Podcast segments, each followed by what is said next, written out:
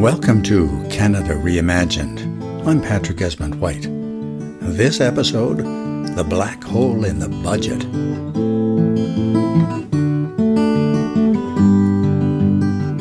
Massive government debt, huge annual deficits. By some panicked accounts, our children are doomed. I personally take a less dismal approach than the deficit bedwetters. There's a school of thought that believes deficits are okay as long as inflation is under control. There is a limit to how much debt is okay, but in a world facing a climate crisis, the latter is surely the greatest threat. But, for the sake of argument, let's assume that getting deficits down is a good thing. How can it be fixed? One way is taxes. And no, I'm not talking about raising the taxes we pay. No, not even on the wealthy who pay taxes. Let me explain.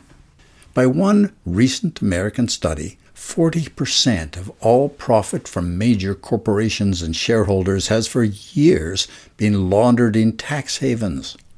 This starves governments from getting tax revenue from these evaders, forcing countries to get money from the honest people. Wait, let me correct myself. Tax avoidance is legal, honestly. Happily, democracies around the world see this as an issue, and a movement is underway to close some of the massive international loopholes. An agreement to require all companies to pay a fifteen percent minimum tax is a start. It does not cover personal wealth and income, however. Ireland, Luxembourg, Netherlands, Switzerland, Singapore, Bermuda, and a lot of the Caribbean, all of these are tax havens for the wealthy. They're everywhere. Naturally, it will take forever to get a global agreement on this, but doing away with tax havens is just a first small step towards cutting deficits. Here's the second step, a concept explained to me by an American tax lawyer, Dan Morrison. Dan had been fired by the I R S under Ronald Reagan for trying to close some huge Wall Street tax loopholes that were designed as legal tax evasion. To understand his diagnosis, we have to start with how government should work. Governments are absolutely necessary. Good governments are well managed. They still cost money and therefore have an annual budget exercise to plan taxes and spending. In a democracy, we vote for people who deliver good government. That's Democracy one oh one. But this is not how it really works, claimed Morrison. Think instead of those government budgets as a shell game designed to confuse us. It's a con. And here's how it works. The government prepares a budget by listing how much it will spend and on what. In Canada, that's nearly five hundred billion dollars a year. The government budget then calculates expected tax revenue. The difference between the two is the deficit, or rarely a surplus. That's how government budgets are done. Except there is something missing, a massive giveaway that's hidden because it disappeared through a sleight of hand, or more accurately, through a whole bunch of loopholes. It's hidden because government budgets do not include tax expenditures, which are also called tax deductions, or more commonly, loopholes. A tax expenditure is money that's never collected. Since it's never collected, it's never counted in the budget. It disappears. The invisible spending really matters because for every dollar not collected, other taxpayers pick up the tab, or we just have more debt. You may argue that tax deductions are there for good reasons. That might be true, but if so, prove it. Yes, the Canadian government publishes an annual report on tax expenditures which claims to be an estimate of the amounts by which federal revenues are reduced. Check it out. It's online. It is a totally useless document, and no wonder it's never covered as news. What's to cover? There are nearly three hundred categories of overlapping tax loopholes. Most show absolutely no data whatsoever. Zero. With tax deductions, there's another thing to keep in mind. Tax deductions are meaningless if you don't have much income.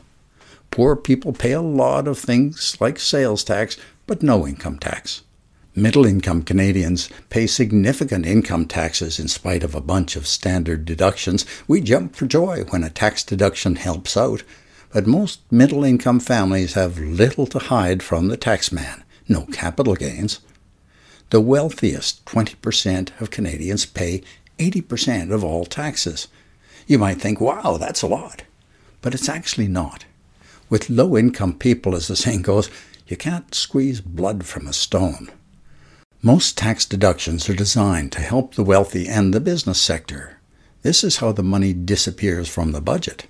Still, when budgets are being planned, every government looks at ways to cut costs. They look at programs and departments that might be trimmed, but the government can only cut what it can see.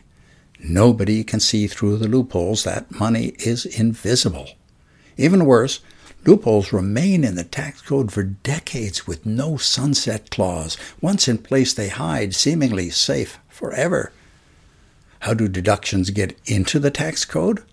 Sure, politicians give little tax breaks that make their supporters happy. These deductions tend to get positive news coverage. The winners line up to give interviews to journalists eager for a human interest angle. Meanwhile, the big-ticket deductions go to wealthy individuals and corporations. Getting these tax deductions is the job of lobbyists, supported by organizations like the Fraser Institute, the Taxpayer Federation, or the Business Council. If you want companies to grow and create jobs, they argue, give them deductions. If you want charitable giving, let people claim deductions. The result? Nobody and no business with any real money pays even close to the official progressive tax rate. Let's assume naively that every tax deduction actually serves a worthy purpose. If true, the Canadian Report on Tax Expenditures is revealing for what else it does not include besides actual numbers. Unlike government programs, there is no effort to measure results. Politicians love to talk about getting results for Canadians. They use results-based jargon.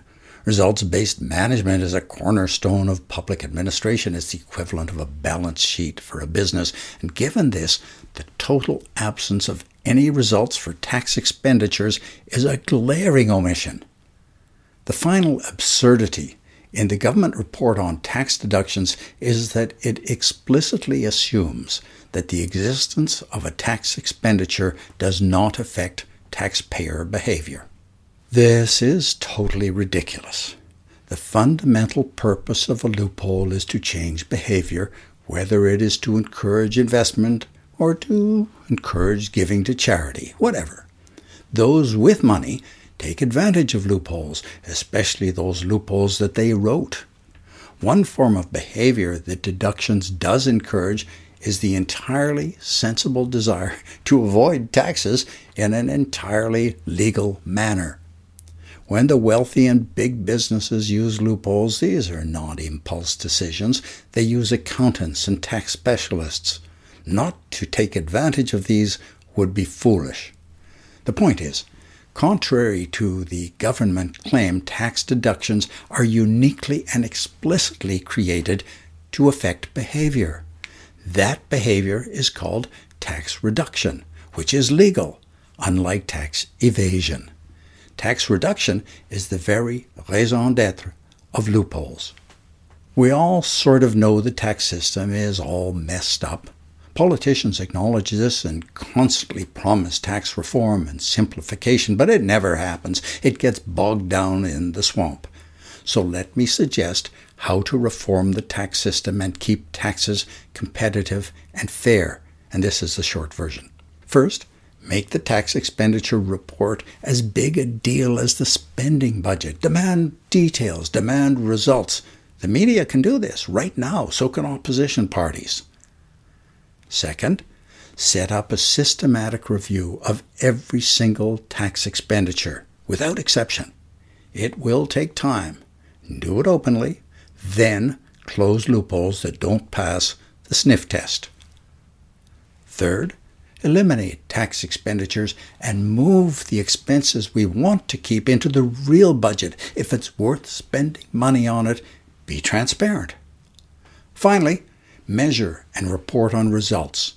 Have a sunset clause for when goals are not met. Do all of this, and you will be amazed at how much money is hidden in the plush cushions of government tax expenditures. Yes, a lot of money will be converted into programs to support priorities, but enough savings will be found to lower the formal tax rate. What's more, doing taxes would be easy for everyone. One final tax-related idea, a Tobin tax. Here, the idea is to have a minuscule microtax applied to all international transfers of money. Given that about five trillion dollars is transferred internationally every day, this could add up quickly. It would be a way to pay for the United Nations and all its agencies, which are in dire need of funding. One final little word on taxes. In a global economy, Canada cannot act alone. We have little leverage. Canada is realistically a middle economic power at best. Yes, we could do tax simplification to get rid of the loopholes, but to eliminate tax havens or to bring in a Tobin tax, it takes real cooperation. Happily, we are not alone. Most major free market economies are struggling with the same issues. Leaders everywhere are trying to get cooperation, so the playing field stays level. Canada is certainly one of the good guys, but just part of the pack. On the domestic front, by contrast, Canada can lead by example. We could show that tax policy is too important to be left to lobbyists and politicians. We could expose the budget con game and plug the loopholes. This would give Canada the cachet to play a larger role on the international stage. The global economy is in the process of realigning. Canada can play a leading role by example.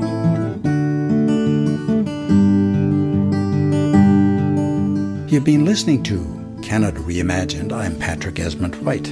I would like to thank Tom Evans for my artwork, Tom Plant for the theme music, and Harbinger Media, a coalition of independent Canadian podcasts which I'm proud to be part of.